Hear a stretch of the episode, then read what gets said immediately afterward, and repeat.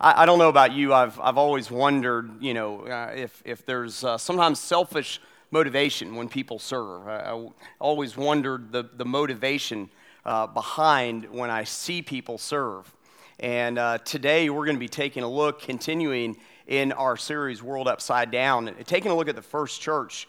And we're going to be taking a look at a passage to discuss the fact that we as Christians have a very, very strong, good, wholesome motivation as to why we serve. And it's not just about ourselves, as you just saw there today. I hope you don't mind if I sit today and uh, talk with you. Um, my cold from last week turned into something much worse, and so uh, hopefully you guys in the front will, row will be okay. So, anyway, I hope you uh, don't mind if I do that today, and if I don't do my normal uh, hugs and handshakes today. Um, if you have your Bibles, you can turn to Acts chapter 3 as we're continuing in our series. I'm very excited about this series. And I know that uh, over the past few weeks, on Easter and uh, last week, a few of you have uh, prayed to receive Jesus Christ as your personal Savior. And in fact, um, I, I, meant to mention this last week. We had, on Easter, we had 60 people um, who raised their hand. Isn't that incredible? That is awesome. And uh, I want to encourage you, if you're here today and you were one of those people who raised your hand, I want to encourage you to be at starting point. We start up on the 16th, which happens to be, let's see, tomorrow. So, uh, yeah, you can be here tomorrow. We're starting starting point, which is really um, it's a class for those of you who are starting out in your faith journey, or maybe you're still curious about your faith journey, or maybe you're restarting or been hurt or harmed by the church, I want to encourage you to be at Starting Point. Got some great folks, some good friends of mine uh, who are going to be leading that class. Uh, got the Smiths and the Kennys, and so I want to encourage you to be here starting tomorrow night. Uh, you can be here for that class. It's going to be great. Go ahead and sign up. You can uh, go online and sign up. Uh, you can register there uh, on our website. Richard Foster is one of my favorite authors. He wrote a book called Celebration of Discipline. I think it's a must read for Uh, the Christ follower. Celebration of Discipline, fantastic book. And he talks about the different disciplines in the Christian faith. And he talks about the discipline of service. And he says this He says, self righteous service comes through human effort. True service comes from a relationship with the divine one deep inside. Self righteous service is impressed with the big deal. Maybe we could insert the word bonus there. I love that. He says, True service finds it's almost impossible to distinguish the small from the large service. Self righteous service requires external rewards. True service rests content in hiddenness. Self righteous service is highly concerned about results. True service is free of the need to calculate results. Self righteous service picks and chooses whom to serve. True service is indiscriminate in its ministry. Self righteous service is affected by moods and whims. True, true service ministers simply and faithfully are there because there's a need. Self righteous service is temporary, true service is a lifestyle. Self righteous service is without sensitivity. It insists on meeting the need even when, uh, when to do so would be destructive. True service can withhold the service as freely as perform it. Self righteous service fractures community. True service, on the other hand, builds community. And I think that we can be community builders if we truly understand why we do what we do as Christ followers. Today, we're going to look at Acts chapter 3. We're going to be looking at verses 1 through 13. And it's something that happened in the very early formation of the church that was critical. And I think at the time, even those who were involved in this, this act of service didn't realize the gravity of what they were doing and what would happen. And so this week we're going to be taking a look at what happened and the motive behind it and the motive behind all of our service. Next week we're going to be look, looking and focusing on the results of the service, what happened with these young Christians, these new Christians. Let's take a look at Acts 3 1 through 13 this morning. Now, Peter and John were going up into the temple at the hour of prayer, the ninth hour, and a man lame from birth was being carried, whom they laid daily. I want you to hear that. They laid daily at the gate of the temple that is called the Beautiful Gate to ask alms of those entering the temple. Seeing Peter and John about to go into the temple, he asked to receive alms. And Peter directed his gaze at him, as did John, and said, Look at us. And he fixed his attention, it says in verse uh, 5, he fixed his attention on them, expecting to receive something from them. But Peter said, I have no silver and gold, but what I do have, I give to you. In the name of Jesus Christ of Nazareth, rise up and walk. And he took him by the right hand, and he raised him up, and immediately his feet and ankles were made strong. And leaping up, he stood, and he began to walk, and entered the temple with them, walking and leaping and praising God. And all the people saw him walking and praising God, and recognized him as the one who sat in the beautiful gate of the temple, asking for alms. And they were filled with wonder and amazement at what had happened to him. While he clung to Peter and John, all the people, utterly astounded, ran together to them in the portico called Solomon's. This is part of the temple. And when Peter saw it, he addressed the people and he said this Men of Israel, why do you wonder at this? Or why do you stare at us as though by our own power or piety we've made him walk? The God of Abraham, the God of Isaac and the God of Jacob, the God of our forefathers, glorified his servant Jesus, whom you delivered over and denied in the presence of Pilate when he decided to release them. And Peter goes on to preach this message to them, and he kind of describes the gospel message at the t- same time he kind of slaps them on the hand for giving him up, giving Jesus up. And it's an interesting passage because what we see here is a man who is probably 40 years old and at least 40 years old. And for 40 years, he would come to the temple and he would ask for alms. He would ask for a handout. He would ask for money, presumably because he had no way to make money on his own, obviously. And he probably had no family who would care for him. And so he would ask for money. And so the first people that he sees in this story on this day are these two new Christians, these two men. They weren't new Christians, but they were part of the new church. They were part of this group of people who had previously called themselves followers of the way. They were followers of Jesus. They were people who believed in Jesus Christ as their Savior. And they began to preach Jesus Christ as the Savior of the world. And it was this man who reached out to them to ask for something, for some money or something to help. And I love the fact that Peter and John take the time to talk to this man. Because how many times have I, how many times have we had someone like this man who was lame approach us or look at us or make a move in our direction? And I admit, I'm, I'm the chief of sinners here. We stand back and we walk away. We remove ourselves, maybe for fear of shame or fear of um, being hurt or fear of maybe perhaps we think they might you know, be trying to take something from us which may sometimes be the case. But we often walk away. And I love the fact that Peter and John stopped there for a moment and they took the time to engage with this one who probably didn't have too many people engage with him. Otherwise, he wouldn't have been there all of his life. William Booth, who's uh, founder of um, the uh, uh, Salvation Army, who you saw a little spoof uh, about the bell.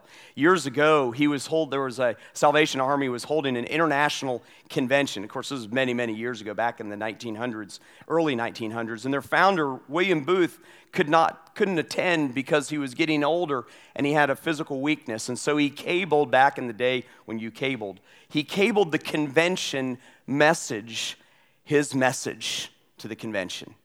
And it contained one word. The word was others. Others. Others.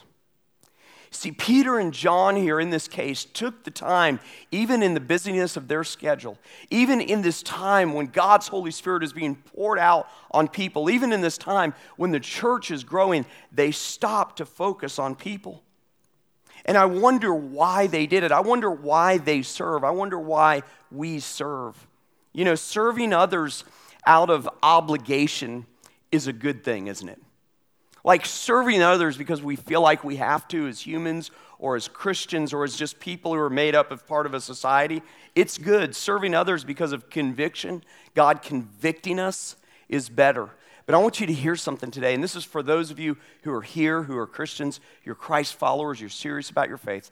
Serving others for the sake of sharing the message of Jesus is best. You see, inherent in who we are as Christ followers, we have great reason to serve those around us.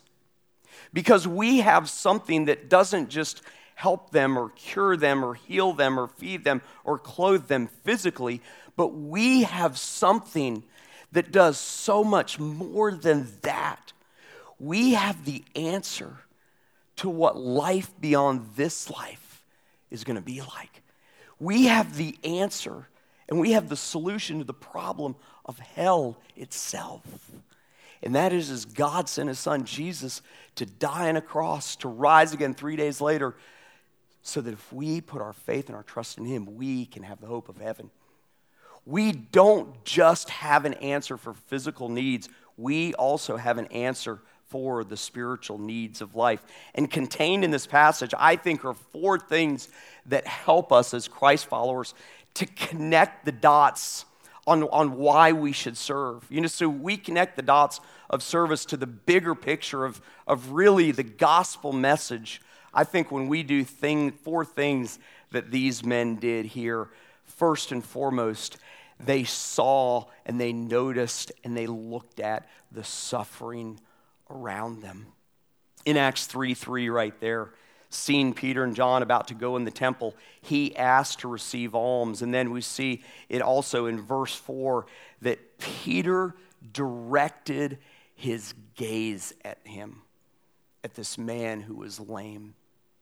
I think probably the worst place that I've ever been in my life was a place called Nador in Morocco. And if you've ever been to Morocco in some of the big cities, there are slums, probably not too dissimilar to um, Nairobi, Kenya, where we have uh, uh, No Hungry Children that helps feed children in the slums, in the Kibera slums there in Nairobi. And there in Morocco, we took a trip from Melilla, which is a Spanish province of Morocco, into Morocco, into Nador. And I remember driving in the taxi cab, and I remember um, the very rough taxi cab, very, very, very, very fast, very extremely, extraordinarily fast taxi cab ride that we had. If you've ever been in a foreign country and been in a cab, you know what I'm talking about. And I remember when we pulled in uh, to this really, really crowded down, downtown part of Nador. And I particularly remember when the cabbie parked in between two cars, like an inch or two inches away from the cars to the right and the left of us. And he got out and left us. And I really thought, well, this is it. It's been a great, you know, 30 years. I think I was about 30 years old at that time. It's been a great 30 years, but this is it. I mean, I've seen a lot of movies where they were in Beirut, Lebanon, and this is it. We're done right here. And uh, he was going out to evidently pay the next taxi cab driver because that's as far as he would take us. So, anyway, so, you know, we had given him money and he handed off money to him. And so, who knows what was going on there. But anyway, but we walked into the slums and we went um, downtown and we walked into this market, the souk there in Nador. And I remember seeing people who were lame and they were weak and they were sick and they were hurting and they were helpless, and it was one of the very most difficult things. And at 30 years old, 29 or 30 years old, I remember having a hard time even seeing it. It's hard to see suffering, isn't it? It's very difficult for us to look at suffering. But I got to tell you, as Christ follower, if we don't see the suffering around us, if we don't see people the way that Jesus saw them, then we're really not going to be in a position to serve people the way that Jesus served them.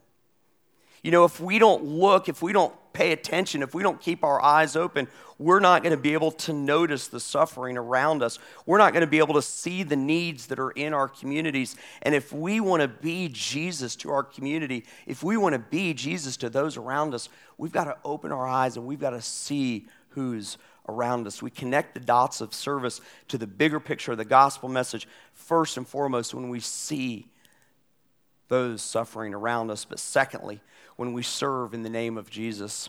I love this in verse 6. Peter says this. He says, Sir, I have no silver or gold. But he says this What I do have, I give to you.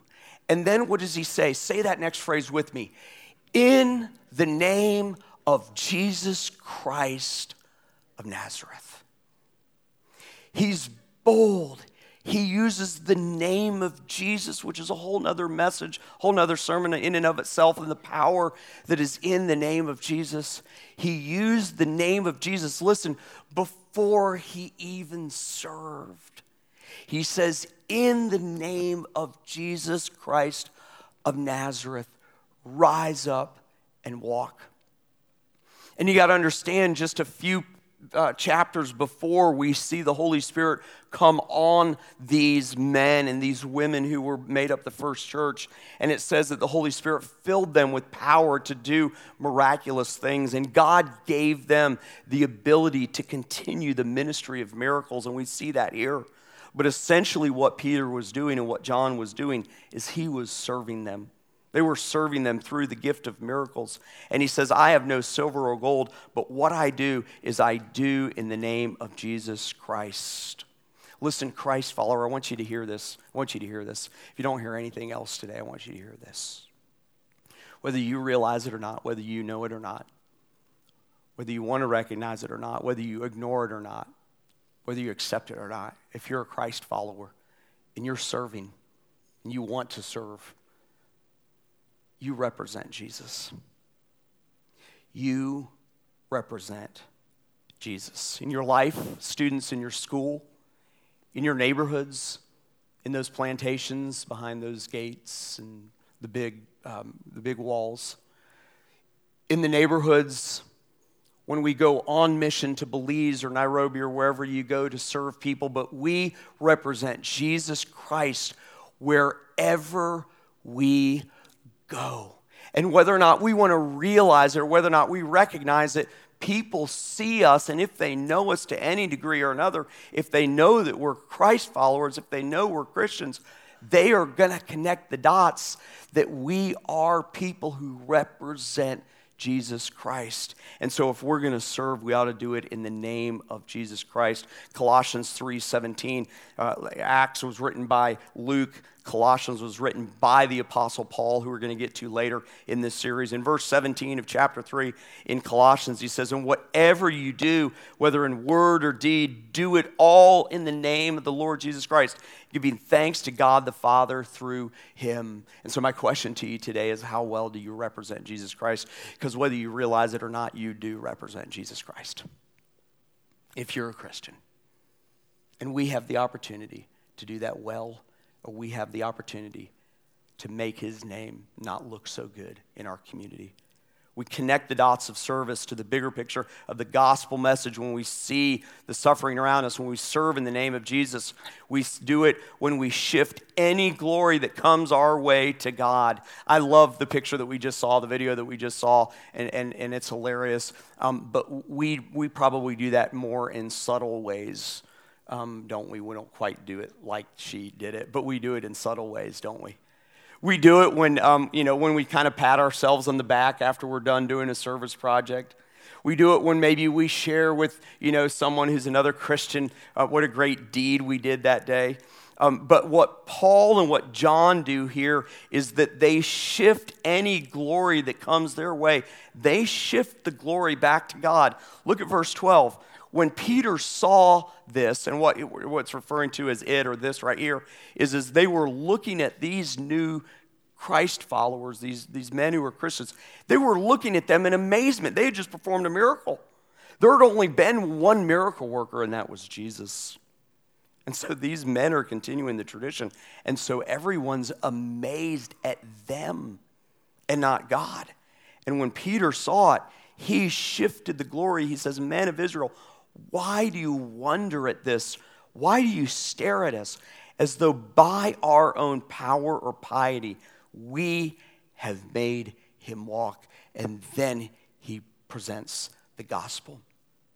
And they would have understood in that little message there that this was not the work of Peter and John.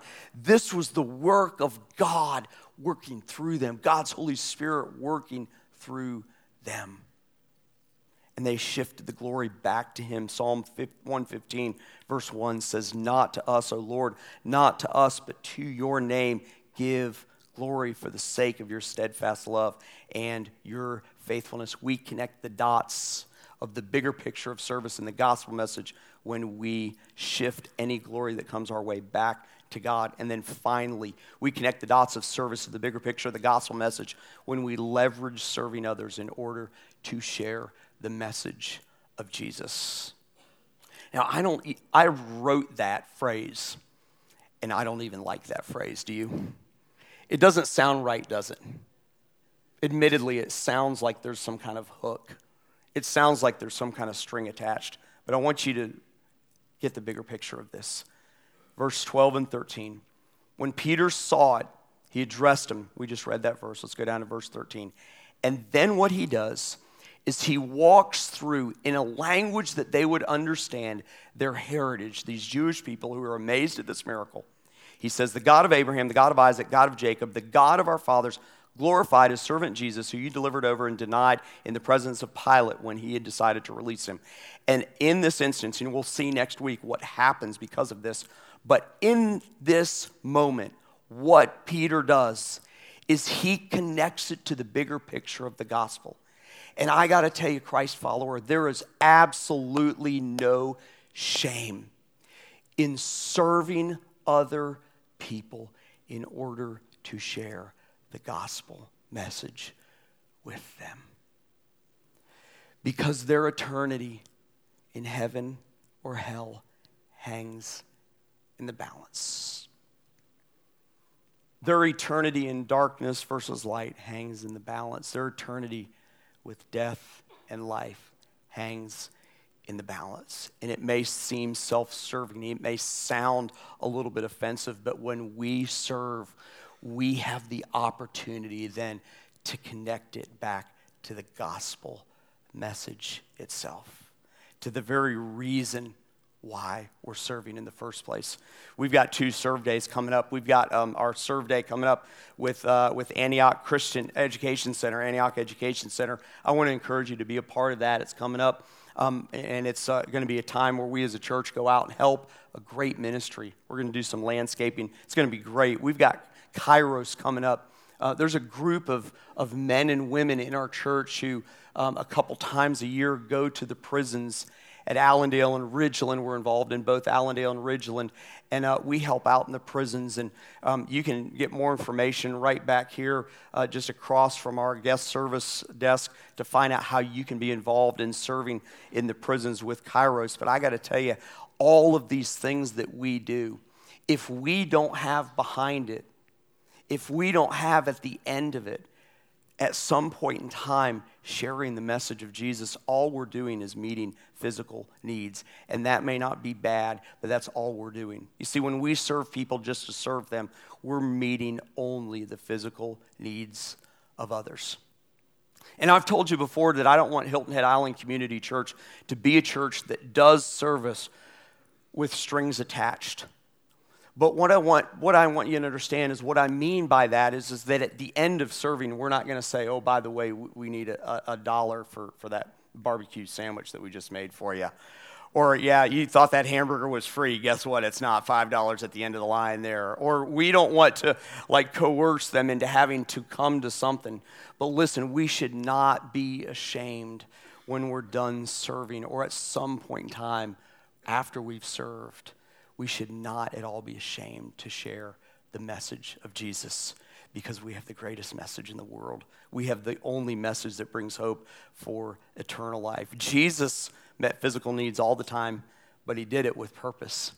He did it with intent. Why did he turn the water into wine? So that he could share a spiritual message. Why did he heal someone who was sick or raise someone who was dead to life? He did it so that he'd share a spiritual message. And if you're in here today and you're a Christ follower, you need to understand that you have a great message to share. And when we serve people with the intent of sharing the message of Jesus, we've got an opportunity to meet their most important need.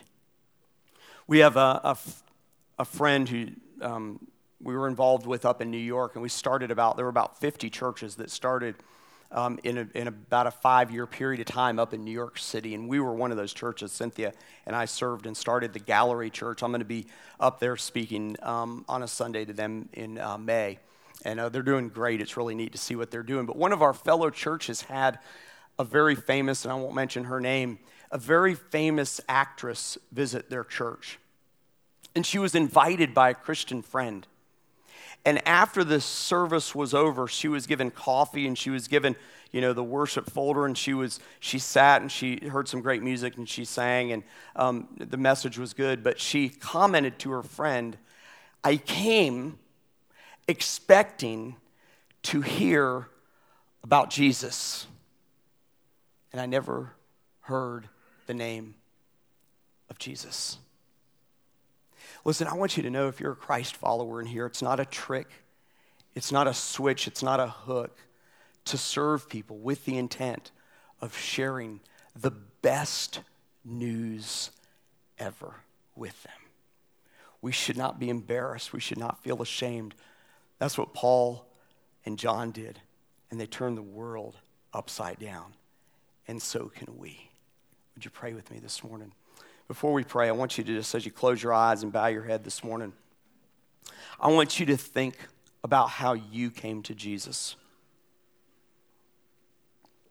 I want you to think about that moment in time, whether it was a week ago, or whether it was months ago, or whether it was decades ago. I want you to think about how you came to faith in Jesus. And I want you to think for a moment about the person or people who were responsible. Maybe it was a mom, maybe it was a grandmother, father, family member. That's who it was for me. Maybe it was a friend, maybe it was a coworker. Maybe it was a fellow student, a friend in high school or college. Or maybe um, it was someone who showed up after a hurricane or a flood or a fire from a church and they served you and they helped clean up your house or your yard. And maybe then they invited you to church, and at some point in time, you made the decision to become a Christ follower. You see, at some point in time, those people or that person chose to connect the dots. They served you in some way, but they did it with purpose. They did it with intent. And at some point in time, either they shared or they put you or they invited you into an opportunity where they knew that you would hear the message of Jesus, the life giving, grace filled, merciful, driven by love message of a God who loved us so much that he gave his only son to die on the cross, rise again three days later so that we can have eternal life. Man, that's the greatest message ever. And the reason I want you to think about this, that this morning as we pray is I want you to think about the fact that at some point in time, someone connected the dots for you. And because of that, your eternity is certain in heaven with God when you die. You see, they moved at some point in time from meeting just a physical need to meeting a spiritual need. They were bold enough and had courage enough and were faithful enough and understood the intent and the purpose of the message of God enough to do that in your life. And so, if it was good enough for you, why shouldn't it then be good enough for your friend or your friends or your family member or your fellow students or your coworkers? Or the people that you interact with in your neighborhood or your community. God, I pray in the strong name of Jesus that you would begin this passion and this fire deep within us because someone helped lead us to you. Someone connected the dots of serving in our lives and turned the world upside down for us And Father God, I pray that you would place that burning passion, that red hat of passion in us, your people of Hilton Head Island, to serve with purpose. Yes, God, there's a time and a place to have a random act of kindness and service, but God, we're different. We have the best message ever. And so, God, I pray that you would raise up a bunch of people who, as we're handing out water bottles, or as we're handing out hot dogs and hamburgers, or as we're, um, God, uh, using a chainsaw to help clean up a yard or a rake, God, if we just take a meal to someone across the street, God, I pray that you would give us the opportunity and the courage to connect the dots in their life at some point in time, that we would mention the reason that we know beyond a shadow of a doubt that we're going to be in heaven is because of you, Jesus. It's because of you. God, we thank you so much for your son. God, I pray for anyone in here, in the sound of my voice, who's never put their faith in you. God, I pray that today would be their day of salvation. In fact, if you're here today and you've never asked Jesus to be your Savior, I, I can't leave this stage without giving you the opportunity to do that right now. Um, maybe something just clicked today. Um, I want to invite you to, to make Jesus your Savior today, to invite Him to be your Savior, to put your trust in Him for eternity. And you can do that by just praying a short prayer. I'm going to pray it out loud. You can pray it silently to God. It's a prayer that goes something like this God, thanks so much for sending your Son, Jesus to die on the cross for me. And I admit that I'm a sinner. I admit that there's a lot that keeps me from you. But right now, God, I put my trust and I choose to believe in you, Jesus. If you prayed that short prayer along with me, with every head bowed and every eye closed, I'm just going to ask you to raise your hand up high boldly just so I can pray for you. I won't embarrass you. Just raise your hand if you prayed that prayer. Let me just pray for you. Awesome. Awesome. Anyone else in here? Awesome. God, I pray for those. Awesome. God, I pray for those who have their hands raised. God, I pray that you would help root them in your word. God, that you would help them to get connected in a church. God, in a group with a group of people. Um, God, who can help them grow in their newfound faith journey. God, we just love you so much and we just give you these next few moments. In Jesus' name I pray. Amen.